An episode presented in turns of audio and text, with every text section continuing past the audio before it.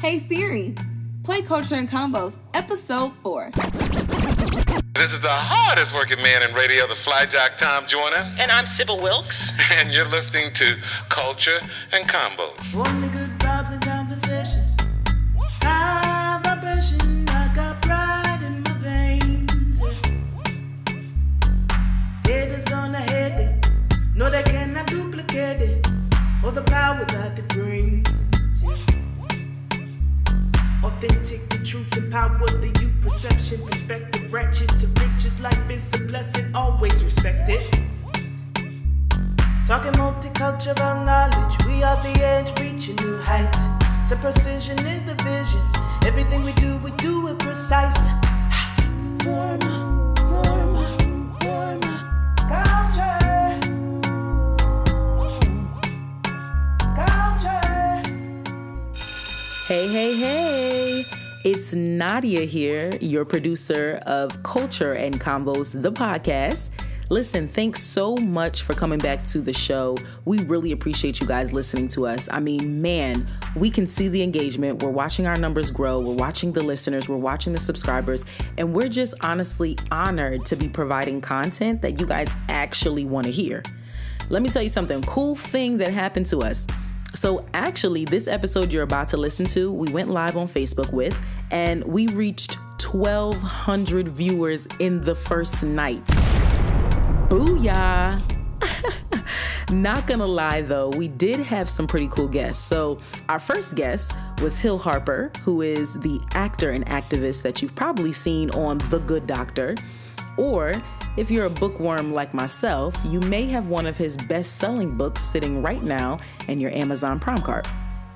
Shout out to Hill Harper. And our second guest is Karen Boykin Towns, who's the vice chairman of NAACP's board of directors. And if you haven't heard, NAACP actually sealed a partnership with Beyonce, giving grants to small black owned businesses. What's my name?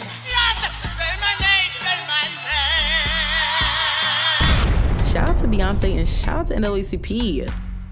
Aside from that, Karen used to be Pfizer's first diversity chief officer for years, but has now moved on and actually runs her own successful agency called Encore Strategies. So, Nadia, why did you bring them on the show? To be honest, we wanted to address corporate America's social responsibility in this ongoing civil movement, right? The idea of not just valuing black influence, but also the actual black life. And we also want to talk about the responsibility of our black influencers, right? That's your celebrities, your social media influencers, your community leaders. Why is it important to use your platform, and what difference does it actually make? Leading today's conversation is Precise Communications CEO and President Alexis Davis Smith. We really hope you enjoy this episode because we put a lot of work into this one, okay? Without further ado, here is Maximizing Black Voices and Brand Power for Social Change. But first, I just want to say thank you all for joining us. And if you are not aware of what Culture and Convos is, it's a podcast produced by our agency, Precise Communications, which we are an award winning marketing communications firm based in Atlanta. And we specialize in connecting leading consumer brands with multicultural consumers, primarily in the African American and Hispanic space. We have created this podcast to disrupt the marketing communications industry because they need to do things a little bit differently and recognizing the power and the viability of tapping into multicultural audiences and the four trillion dollars that they offer. So this show is really designed for public relations and marketing communications professionals to give them insights into how culture influences everything, but especially when we start talking about people of color. So that's a quick introduction. Okay, so we're just going to get started. We're going to dive in because, like I told Karen earlier in our little pre call, is listen, I'm going to try not to talk a lot because everybody is joined because they want to talk to you, Karen, and you, Hill. You all are the stars, and there's a reason why we called you for this particular conversation. And as you know, this episode is called Maximizing Black Voices and Brand Power for Social Change. Um, over the last two to three months, well, let's let's first start by acknowledging that 2020 has been a crazy, unprecedented, and probably not one of the best years of our lives. but we are all hoping that we come out of this better and stronger as a country and a world and a humanity. Um, so, you know, in March, we had, well, March is when it really hit. We had this global pandemic hit us, you know, across the world, but definitely in the United States around March. And then as the summer hit, the other pandemic of the 400 year old societal disease of racism really seemed to hit an all time high. You know, we had the brutal deaths and murders of Ahmaud Bar- Arbery, um, Breonna Taylor, which, you know, they call an accident, and then especially George Floyd. And cases continue to happen, which is incredibly surprising to me. Karen and I were talking about one a little bit earlier that happened today. Um, and what we've seen is not only a national uprising, but an international rally for greater social justice for Black people. And the crazy thing and the astonishing but pleasantly surprising thing is we saw brands come out and talk about Black Lives Matter when a, two, a, a, few years ago, maybe like two years ago, they would have never even said the phrase Black Lives Matter. Two years ago? But, like, what about a few months before that? Right. yeah, you, maybe, right. So, what I'd like to do before we get into kind of like the the the industry focus and perspectives and insight, I just want to talk about where we are now. Like Karen, where do you think we are in terms of this moment and movement in time? Like, what do you think it means for America? Wow. Well, I think it means everything, uh, quite frankly, just simply everything. And uh, it was last night that uh, we had, once again, on tape, on video, uh, you know, a cop shoot Jacob uh, uh, Blake in the back seven times. Thank God he is still alive. He's mm-hmm. in ICU. Uh, but there's a lot of questions once again, and it's and it's like enough is enough already. This this is a time where we just cannot believe what we're seeing. Some people are becoming despondent, but more people are becoming like, oh no, we cannot take this. And so while we what we see is in our communities and outside our communities just this because we're sort of home kind of still in quarantine a bit where we have a hyper focus on what we're seeing and it is not okay. It is not okay.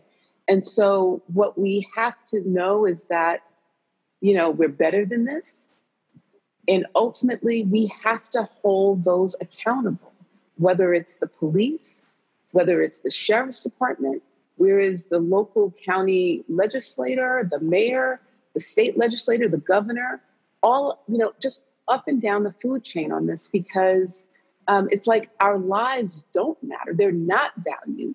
They uh, police come and listen. I have members in my family who are police, so I understand. You know, so it's not about being against the police, but it's saying why you cannot come in our communities uh, whether you're scared or what if you're scared maybe you should find a different line of work but you can't come in our communities hyped up and just shooting it's about de-escalation. And and and what we and what we saw on that video and his his boys were in the car his sons were in the car and they watched their father get shot. It's just it's just enough. And what this means is that we have to stay with the fight. We can't say oh my voice does not matter. We are having an impact. We really are and it is evident by what we have seen where in some of these rallies you see more people that don't look like us right. than look like us which is us having to come together and say this is not okay. We have to come to the table to talk about how do we value lives, Black lives, but also how do we begin to talk about equity? How do we talk about opportunity? How do we say this system that we have is not fair and we have to figure out how to do it better? Absolutely. Thank you for that. Hill, what are, what are your thoughts? You saw, you know, internationally, even in Australia, you know, they took to the streets and, you know, held signs that said Black Lives Matter. And, and Karen said a lot of people that were protesting were people that did not look like us. Where do you feel like we are in this moment of time? And are you optimistic about real change? You know, um, I think Karen is absolutely right. Uh, activism matters, mm-hmm. energy matters Mm-hmm. And we are in a, in, a, in, a, in a deep, deep, deep inflection point. But I'm, I'm probably going to say something that, that, that may rub a few folks the wrong way, but I just have to be really honest and transparent because seeing Brother Jacob Blake shot seven times as a black man, there's a level of anger and rage uh, that I have and knowing all, you know, the, I mean, there's so many names. We can't admit Elijah McClain. We could right. just keep going. Right. And it, yeah. it, it is it is absolutely ridiculous mm-hmm. that we can even normalize this conversation that we're having mm-hmm. about the, the level of violence mm-hmm. perpetrated against black people and people of color in this country right. and that we have literally accepted it. And this is what I think is going to upset folks. And this is what it's important that we're honest about this. We have been outworked and outorganized and beaten mm. by the people who have completely antithetical aims to us and our success and our ability to just thrive as people. There was a time and I'll tell a personal story. I was at Harvard Law School and there was a guy that I used to argue with over policy uh, in in class, and it's no secret. Barack Obama was was was was my classmate, and so we're all there arguing, and everybody had different views. And this one, this one, you know, white guy who uh, had completely antithetical values to mine, and we would always bump heads talking about a case, always, you know, and but it was at a time where you could still have discourse outside of class. So it wasn't like just because he and I argued in class didn't mean I couldn't talk to him outside of class. And he would always tell me, I say, man, where are you going? Oh, yeah, I'm, I'm going to Boston. Because, you know, for those of you know, Harvard is in Cambridge, which is not Boston. It's in Cambridge. And I said, man, where are you going to Boston? Oh, I have a meeting. He was going to meetings as a as a Harvard mm-hmm. law student, mm-hmm. ultra right winger, mm-hmm. Going to Heritage Foundation meetings, going to planning meetings.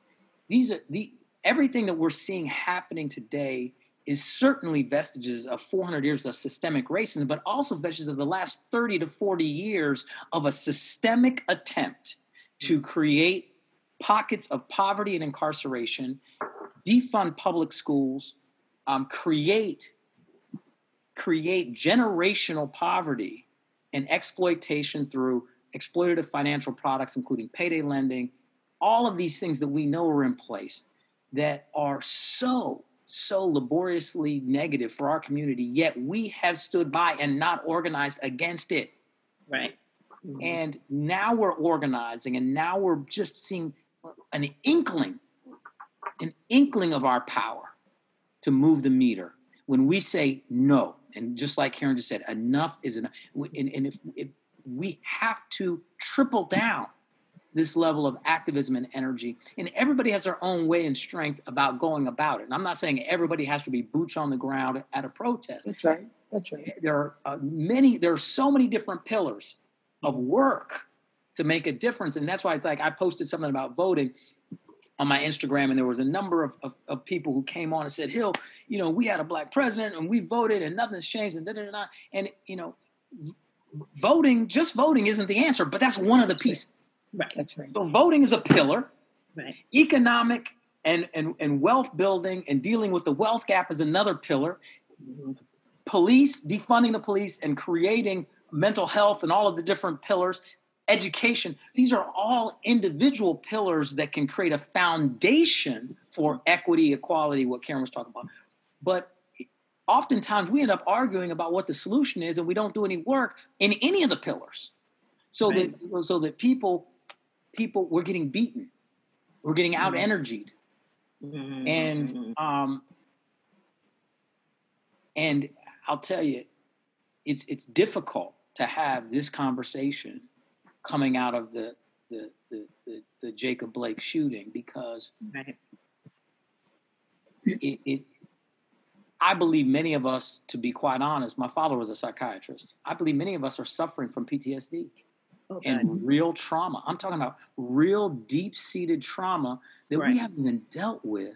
Right. So many of I was talking to a sister last night who I suggested get some counseling, and she was like, "No, I'll just talk to my pastor." Or and she had all these these feelings about why she she didn't need counseling and she didn't want to appear that she needed counseling. And I'm saying, you just responding to me the way you did shows me that you actually do need to talk to somebody. Absolutely. Absolutely. you And know, we've had that conversation too on this, We on this podcast. Yeah. So all of I know this is a lot and it is a lot to talk about, but but we have to individually look at ourselves in the mirror Mhm. and say, we're only here for a reason in the season, and if not now, then when? If not us, then who? We this is the time when we have to put our foot on the accelerator. We have to take risk, and whatever intuition you have where you want to have impact, whatever that is, Mhm. you got to go Right. fearlessly and you got to go now you don't have to do everything do what do what makes your heart beat faster that whatever that lane is that you care about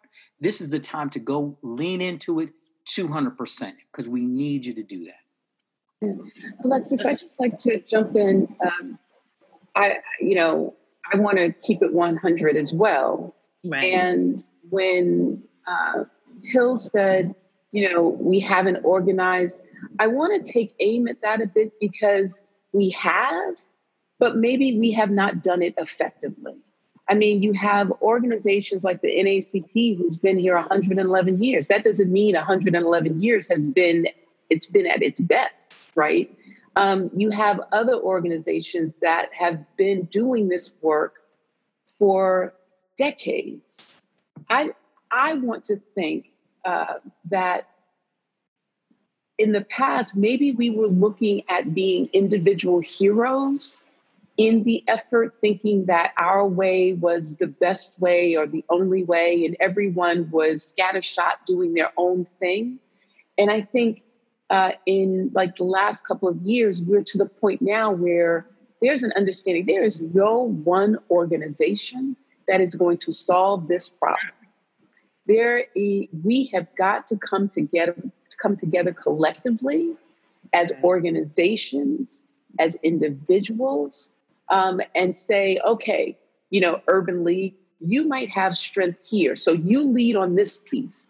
National, national, you know, Nan, you, you, you know, you're really good at this, and you know, and where we kind of understand that we're all working toward the same thing, and so we got to do a better job of working together. And I will be the first to say that maybe there was a bit, a bit too much, maybe competition, you know, in this effort.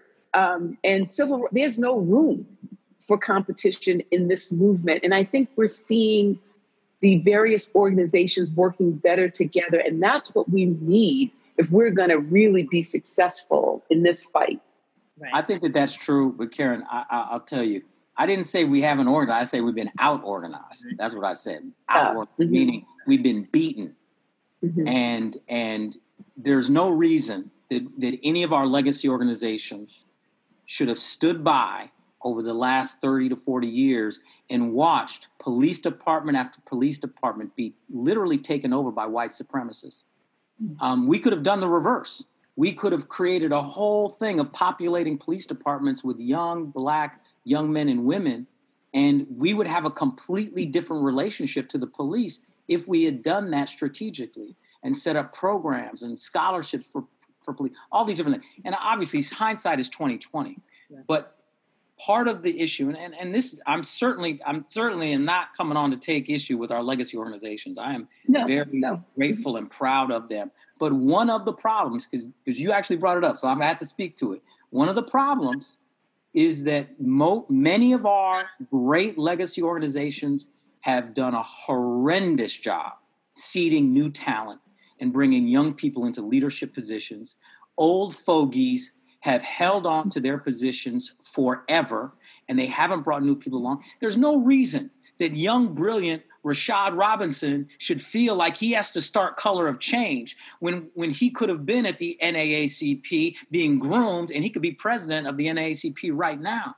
Um, you know, he's a young, brilliant brother. Yes, he is. And so, so it's he felt that he had to start a new organization yep. to do the same work, Right. Yep. right? And and so we have to understand that part of cross generational growth and sustaining of activists and activism has to do with bringing in mentoring and seeding over power and position to young voices. And our legacy organizations have not done that historically. Okay, so let me jump in here. So let's think about our audience and who's who's watching. So you know, um, one of the things that has been happening to me, and I mentioned this to you, Hill, when we were talking about this program, is you know, over the last two months, I've gotten more phone calls about what can I do for my clients? How do I counsel them? What are some of the things that they can do in the community? Alexis, I'm thinking about a mentoring program. What do you think about that? So, Karen, um, you know, speaking to you know Hill talking about we we've been you know out organized and things like that, but you know let, let's flip that. So we're here now. Right. What can companies do to partner with organizations like NAACP to affect real change? Like, what can my fellow PR practitioners advise consumer brands today? What should they be doing?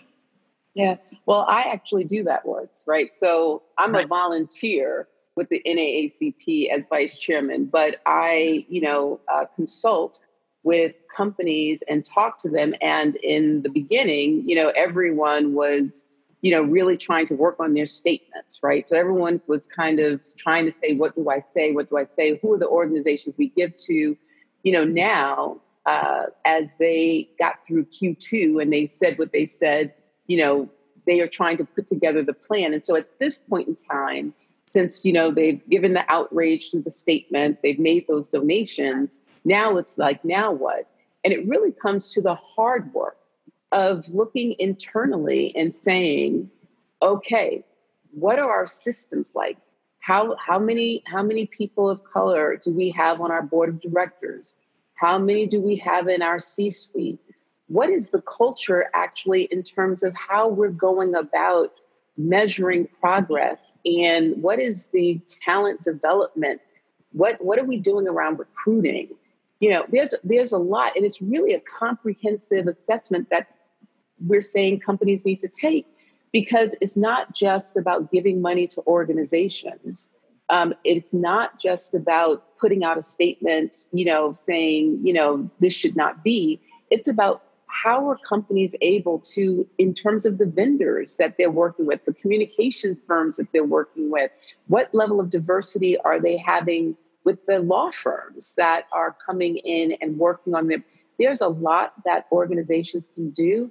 And I think that, you know, they understand that this time is different. You know, there have been, as we know, killings of Black people, um, and, you know, there have been some protests, but there has not been anything like this. And I think they recognize that we need we need we need to kind of figure this out because the other positive thing is that people that look at look like us in these companies are speaking up and maybe they may not have been as vocal before but the company has said we want to hear and they're hearing a lot.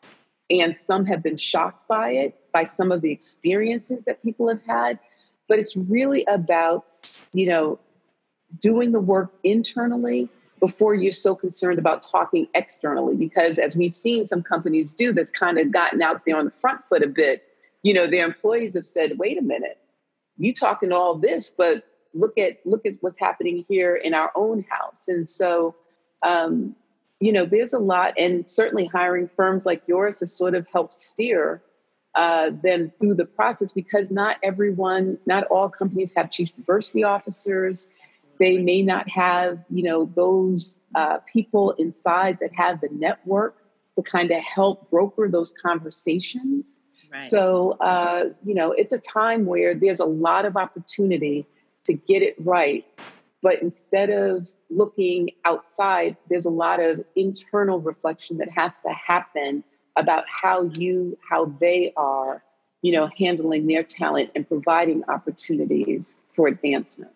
Absolutely, because one of the things that um, we've noticed in you know, like I said, I've been doing tons of media interviews and panels, and just even with our client council, is what's been interesting to me is the outcry from employees. You know, yes. once these statements that came out, they received a lot of criticism and backlash from their own employees saying, How can yep. you talk about we stand by Black people when you're not even supporting your Black employees? So I think many companies have stood back and said, Okay, we know that we need to do some work internally.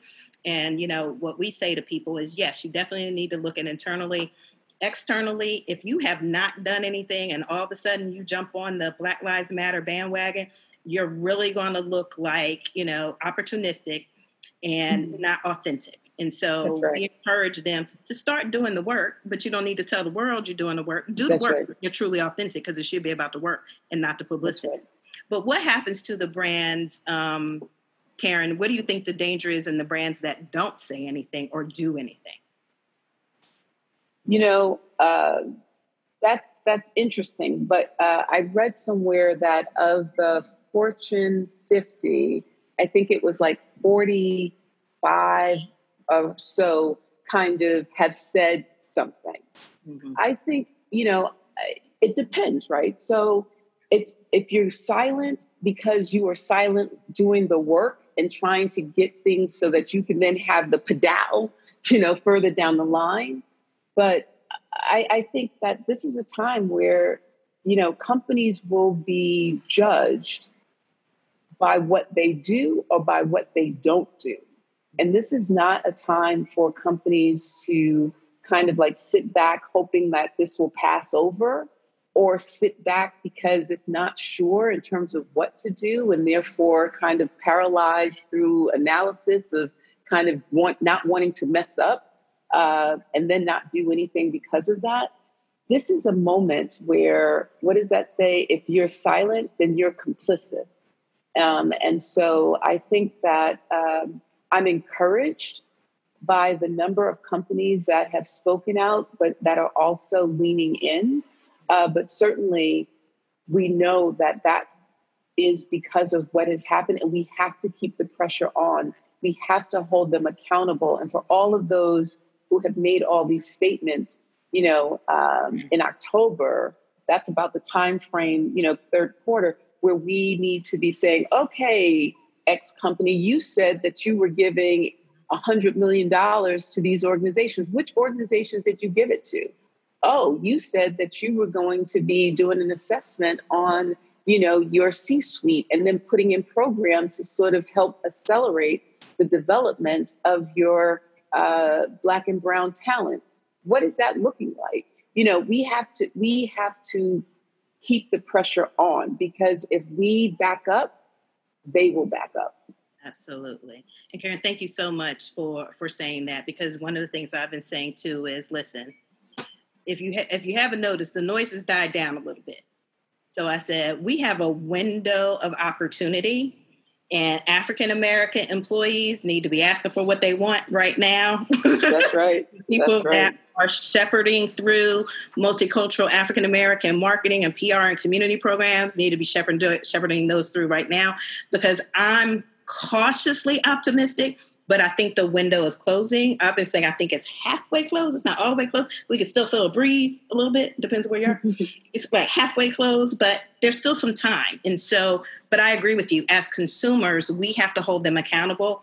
And I always tell my PR, you know, colleagues, our, our, jobs, we're influencing ourselves and we're messengers and we're tools and we're vehicles. We're agents of change. So we have to hold our clients accountable That's as right. well. So, Hill, I just want to ask you, you know, building on what Karen said, because you've partnered with many companies, two of Precise's, Toyota, which is how we know you and love you, um, MassMutual, talking about financial literacy. Um, you know, you have a law degree. Uh, you're one of the smartest people that I think I know, and most people would agree. Seem to know everything about everything. so I just want to get your perspective on what is it that you think corporate America could be doing differently? And then I have a follow up question to that. First of all, I think let me say what Karen just shared. I think is is spot on, and and if we if we talk about what corporate America could be doing differently, I, I've been talking recently about encouraging folks to think about black investment over black charity. Yes. And the, the, there's a mm-hmm. there's a very d- different sway to what that is and what that means. And when we're to, when we talk about from the standpoint of charity, it's still folks owning it in a way because they're telling you what you can do with what they're going to give you or what they're going to give you and how you can use it rather than saying i want to invest in black people black business um, black companies that could be in the supply chain all of these mm-hmm. things that are an investment that cre- that, that allow um, people from black businesses and black folks from marginalized communities or what have you to create you know i was experience asked me to to help launch their product called Experian Boost, where they were trying to add to their algorithm um, mobile phone payments and other automatic payments that otherwise weren't credited into your credit score. And their argument to me was, you know, if you look at the data, you know, black folks and folks from community, they pay their cell bill. You know, we we may let other things ride, but we pay our cell bill. So right. therefore, a lot of the communities credit score should go up if if if they load into this algorithm and you know all all of this. Mm-hmm, mm-hmm. Um, you know the the argument makes sense, but at the same time, um, if if we know inherently something like uh, uh, uh, uh, a credit score and the algorithm that's underlying it is inherently flawed, such that people from these communities are are even if you boost their score with so part of it was me not necessarily saying I reject you wholeheartedly. It's like, okay, let's let, let me become that voice in the room now that engages you. And then my big push was let's if we're going to do this, if you want me to do it, we're going to launch it in Detroit. And, mm. and you want me to do it, it's really going to be a financial literacy tour mm-hmm. to talk about all aspects of financial literacy, of which credit score is one. Absolutely. And then you happen to have this product, blah, blah, blah. Right. And so I was in a fortunate position that in that case, I didn't, you know, need I mean, I had a little leverage, right? And and sometimes you don't have leverage. It's either take it or leave it. This way we're gonna do it or not. But right. in this case I I had a little bit. But I really want folks to focus on that investment piece because what where I was trying to take them actually was hey, look at a city like Detroit, completely ignored by most folk. Um, how could we use Experian, multi-billion dollar international company? How could you invest in Detroit? Just mm. small. And right. because if we could, if we could create a young sister, a young brother, and help their new business, you know what? They're not going to pick up and move to Silicon Valley. They're going to stay right in Detroit, right. and they're going to mm-hmm. create jobs in Detroit and they're going to create opportunity. The more we push corporations to think about how that dollar can end up in our communities, in businesses, in hands where we can take it and spread it, is much better than, hey, I'm going to write you this check. Uh, I don't want to use his name, but there was a brother who runs a black bank, and he and I were talking because I've been working on on a, this Black Wall Street project, yeah. and and he said he'll Netflix announced this hundred million dollars for deposits for black MDIs and banks, and he said I wanted to to jump through the phone, and I said why? He said, well, you know, a, a deposit is actually a liability on my balance sheet if I don't have anybody to write the loans to with that money. It'd be better if they just said, "Hey, we want to put, we want to invest five million dollars, ten million in your bank, mm-hmm. and I could then upgrade my technology. I could market myself. I could do this. I could actually maybe lower some of my rates with the investment to actually write loans. I could take maybe maybe take some of that money and write some more riskier loans that I can't write right now because everything's so tight, tight. Right. So, right. so folks are getting publicity about saying they're going to do something where they actually haven't pulled back the onion to say, right. would this actually help?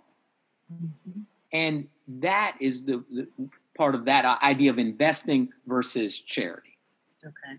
So Hill, I want to ask you because um, we mentioned the two clients that you work with, um, you know, um, that we also work with, but you have been active for a long time. It's a huge part of who you are.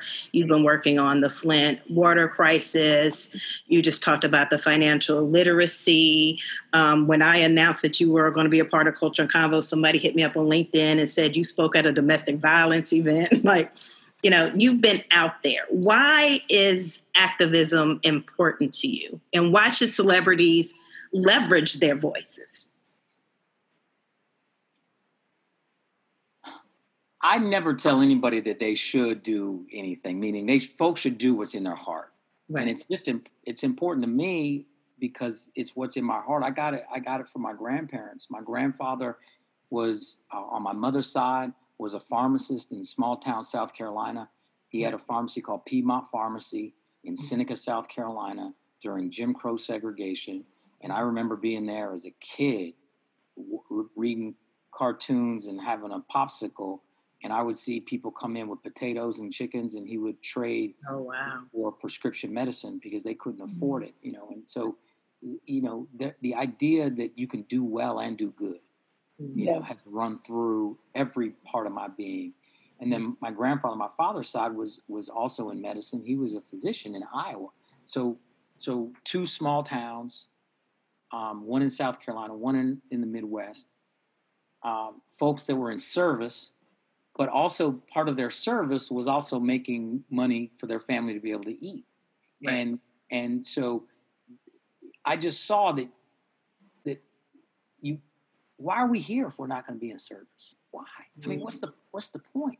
What's what are we, if someone could explain to me so so that's the way i see it.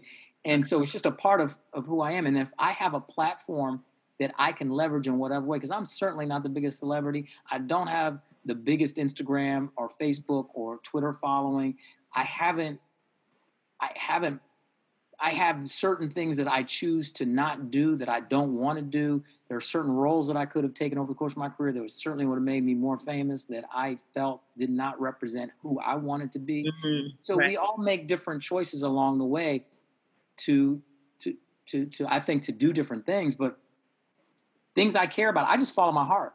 Right. And Right. and and so the some of the financial literacy stuff, the, the, we talk about domestic violence and stuff. I think we as men have to start stepping up and holding other men accountable around violence. Right. I mean, right. we we have to start stepping up and holding each other accountable around violence against Black trans women. Mhm. If, if we, as, Absolutely. if we Yeah. as men don't start doing that, how is it going to solve? It's the same thing about talking about racism and, and white folks. You know, white folks have to start holding other white folks accountable for for the racism. It can't just be black folks calling them to task. And so the same thing happens as a man when we talk about gender violence and when we talk about violence against the LGBTQ plus community, all of these different things. So we have to start holding up that mirror. And so that's why. And so eh, and my whole thing is is that I just get involved in stuff that if I'm made aware of it, I can't act like I didn't know it anymore. Mm. And so I I, I a- got that's a thought. right, right. So I want to open it up for our Q and A. Um, one quick question, um, because Karen, I have to ask you something, but I want to ask you to give me a quick, brief answer on this one. But I think it's important for our viewers: is how do you remain authentic when you do a corporate partnership? Like you talked about keeping it one hundred. How do you remain authentic? Because I know, like when we hired you or called you for Toyota, we did it for reasons like we knew you were a first generation Prius buyer, you had a Lexus relationship, like your values aligned with the company, so it made sense. But how do you choose those corporate partnerships?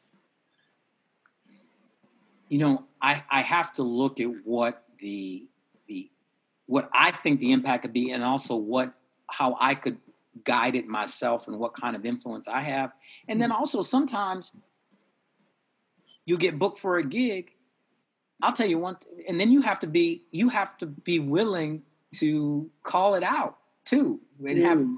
uncomfortable things happen. Because sometimes you think, well, I'll give you a quick example. I was asked to do this this particular address to the you know entire corporate thing, and I can't. It was it was during either Black History Month or Dr. King celebration or something, and their whole it was it, just the way it went down. And I had another commitment, and then they were like, "You got to come. It's it's our most important thing of the year, and it's this, this, and this."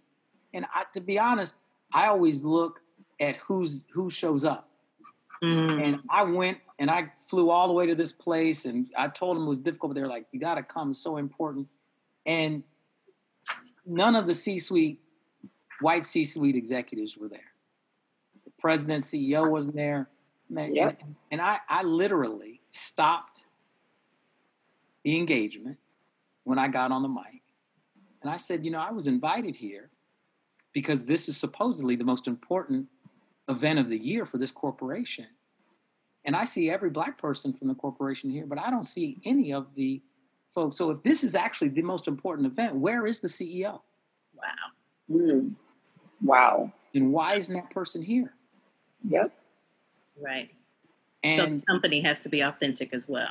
they do. And what the beautiful thing about it is I got quiet reach outs from the employees saying, "Hey man, I can't I couldn't say that because it my, it would put me in a really difficult position as far as my job. Right. But I'm so happy you said it. And since that event, the CEO has been at that black event every year since.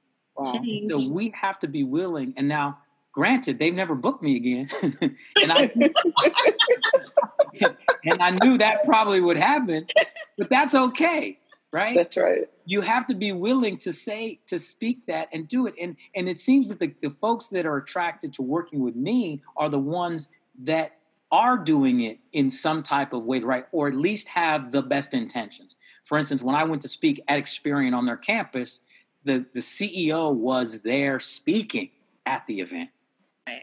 introducing me stayed through my speech so so they either heard or had already made that commitment you know, as an example. So, because I like to actually go to the campus of the corporate, so it's not just me representing you out there, it's me also coming inside too to make sure those things, like to your point, are aligned. Mm, yeah. That's rare. That's great. Nadia, I did have one more question for Karen, but hey, I know we might have some questions. Do we have questions coming in? Yes, we do. We do. Is your question what I think it is for Karen? It's probably what you want it to be. Uh, it's probably what I wanted to. um, so I want to piggyback. Some of the questions are aligned with what Hill just left off on. Okay. So especially with, when Hill was talking about the corporation whose CEO didn't show up, but then after started showing up. So one question is, is from Nasinga Burton. What do employees do if companies don't meet the benchmark they establish for themselves? But there's a follow-up that I think that goes perfect with Hill's uh, uh, piece from Kanata hearing. How do you hold your companies accountable as an employee, as a as the black person at your company? How are you? What are you? What are you supposed to say to these managers, these leaders, your CEO who doesn't show up? You know, unfortunately, you don't want to get fired or not rehired by like Hill, even though Hill's great. But what are you supposed to say? That I think that especially for our viewership, a lot of PR people, a lot of advertisers are watching, and they're like, okay, we got it. We know this is wrong. We know, but what are we supposed to say? Yeah. So I'll, I'll I'll just jump in first on this because certainly I've been in a corporation for 22 years um, before retiring, and you know it's something as simple as at the town hall meeting, the global town hall meeting, or the the meeting that the manager has with you know the team to ask you know, and then when they do quick Q and A to say, by the way, can you give us an update in terms of what's happening with X, Y, and Z that was announced in March? Um, asking the question about, you know, and, and asking for things, right? So if there is a training, uh, whether it's the ELC mid mid mid manager symposium that you heard about and think you would benefit by going by going, to ask the company whether or not they would be interested in um, partnering with ELC or Black Enterprises. Uh, I think it's the Power Power of Women, Women Summit, right? Yes, by asking those questions because now is not the time to stay silent. And I know uh, one of the things that I believe in all my heart, and this goes to what Hill was saying, that if we have the privilege of being at these tables, we have an obligation to speak up and to ensure that we are doing our part to make a difference because people sacrifice for us to get in these companies, not just to make a lot of money, but that's fine, but also to, to, to really do our part to help our communities. And there's a there's a there's a comment to that. They're going they're going ham on on what you just said, but um, the, the I think the tricky part about first of all, you can't just pop up a cute face like that in the middle of it. Hi, Pierce so good. um, but there's a there's a follow to that question to say, okay, so you know maybe we do start speaking up at certain you know certain meetings, but what happens when the person who was advocating for you, the one black superstar, was advocating for you, and then they leave, they leave the company, yep. or they move on. What do we do now? so so I was one of those, but before leaving, we had we had a group and I am so proud of the ones that are still there and they are fighting the good fight, you know, and you know, they give the updates. But but we have to we we have to it can't just be one uh, because ones leave. We've got to sort of have these networks where you have, you know, where, you know, the black the most senior blacks are getting together or we're the middle managers of supporting each other because being in these companies sometimes can be hard and it can be lonely. And you got to find a network to kind of keep giving your giving yourself the strength to kind of say i'm okay you know because these companies will have you doubt yourself sometimes if you let them right? But what i know is that we are so powerful and sometimes we let our power get zapped by these folks who can be intimidated by us. And so we got to find ways to connect in with others that gives us a strength when we're getting low, um, that can keep us encouraged to keep going on.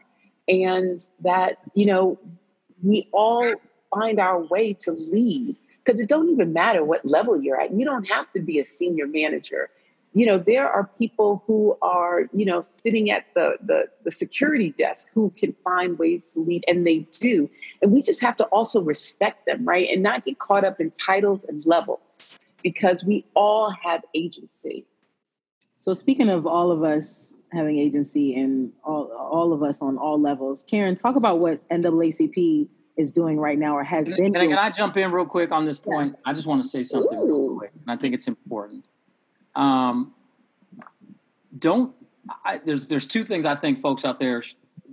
Some on me thinks that people, someone needs to hear this. So, one, don't think that you're in it on your own. Meaning, yes. leverage people outside of the organization. Yes. As you know, you can do that quietly. You can do that very strategically.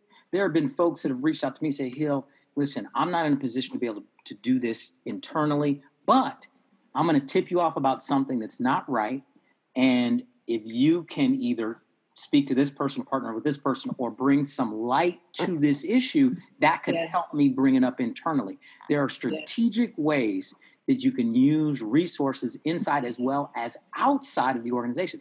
I'm I have the ability, and I'm, me and many other people who aren't part of the organization have the ability to do things and say things that the internal person may not be able to do. That does, but I if I don't know about it or you haven't reached out to me, Absolutely. leverage me to do it. Right. I've had people book me for speeches.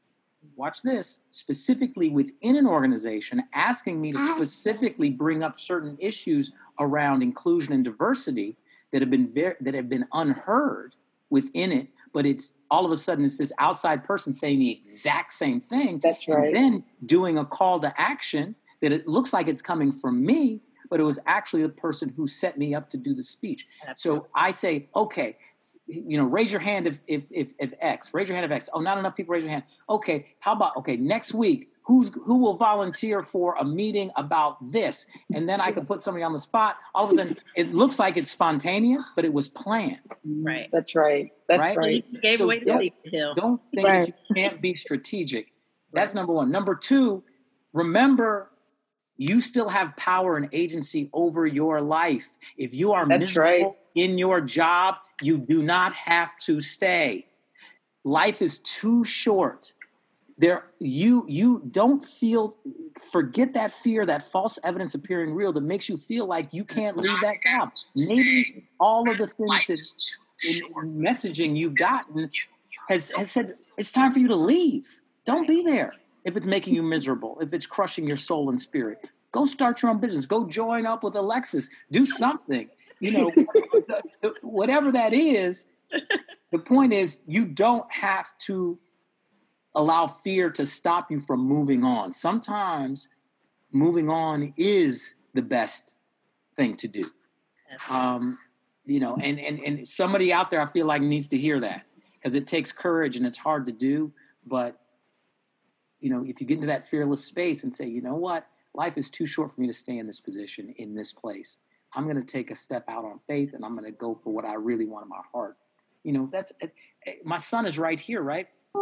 What example would it m- mean for him if I was continuously going to a position that I truly did not like at all? Absolutely. Our our next generation needs to see us being courageous. Mm-hmm. And and and and you're right, there is going to be some uncertainty, but we have to step out on faith and be fearless and go.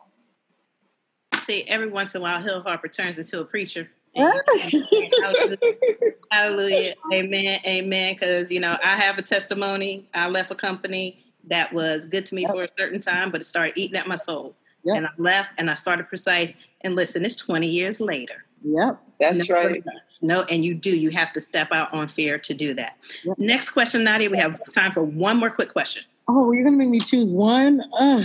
Okay, Or wait. I can ask just a wrap up question of both, unless you have a really good one. Hmm, why don't you? Okay, some people are gonna be upset, but it's okay because they are getting nuggets. So why don't you wrap up your your question? Because I believe some of these might get answered. But Hill and Karen, they are all there's claps in here. There's crying faces. There's laughing faces. There's all types of stuff in here. So you guys are doing a heck of a job. Absolutely. Absolutely. Okay, so um, to close, I would like to ask both of you for our viewers and our listeners what can we all be doing in our roles as communications professionals, content creators, corporate influencers, reputation builders, and brand ambassadors to sustain and build on the Black Lives Matter movement that started this summer. So we saw all those statements come out. We don't want them to be empty, but what can we do in our positions? Karen? Yeah, so I'll start and I'll say um, a lot of companies take the advice of these consultants that they bring in or those that are sitting at the table. And I think it's important that you not, we not minimize where we are, where we are reminding them that, well, you know, you said X, Y, and Z. You know, we need to continue to meet on this. I think I know one of the things that I'm also doing is as I'm seeing things that other companies are doing, and whether it's good or bad, sending them to my clients and saying, hey, just FYI, because the CEOs, they have so many varying priorities that they have going on. And, you know, I find that it's important to continue to remind them and to remind them of the benefits that come. Like they will have better companies by focusing on this and reminding them that, you know, you know, there are things going on that, you know, being in the space that I am where I'm kind of privy to conversations that's happening to kind of like warn them, like, you know, this is this is not going away, you know, uh, and just kind of keeping them focused and also kind of showing them what their peers are doing and how they are, you know, doing better, uh, you know, either reputationally or just, you know, sort of some of the, the, the, the leadership position that they're getting in the public sphere. Because while it should be about doing the right thing, it's also about the business case. But the business case, we have, I mean, there is research up the wazoo as to why this should be and how you benefit from it. At the end of the day, we need to marry them both. And, you know, and as Hill said, if someone ain't doing it right, you know, you you can you can sort of drop a dime, you know, uh, to those speakers that are coming in, and or reaching out to some of your friends who may be connected in ways to say, hey, you know, stuff ain't stuff ain't happening right.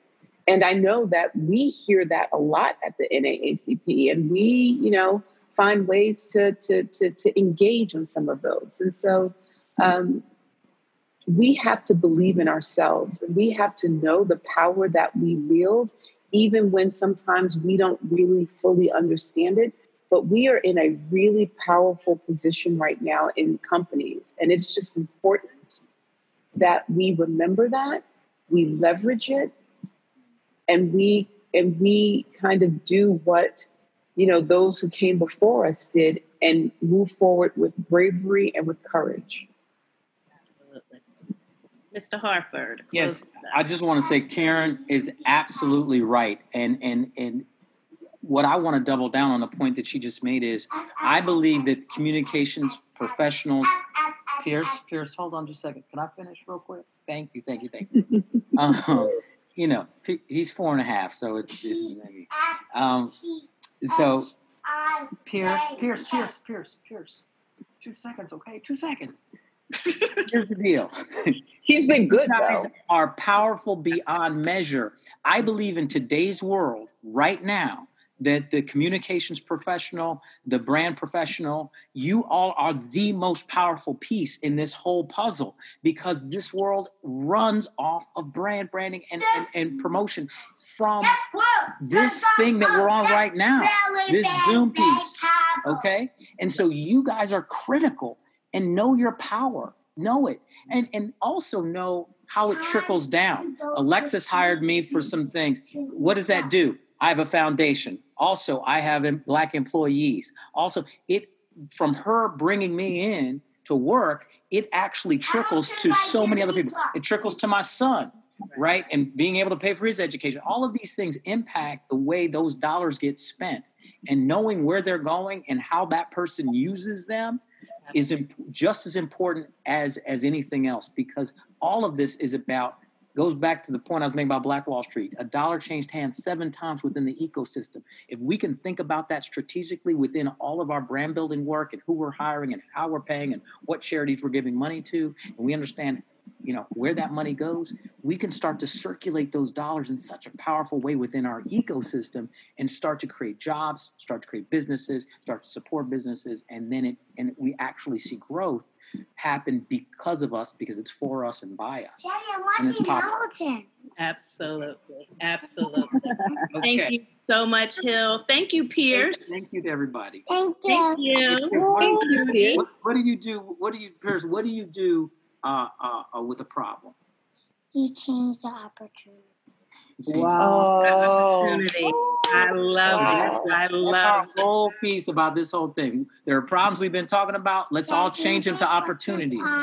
That's right. Absolutely, absolutely.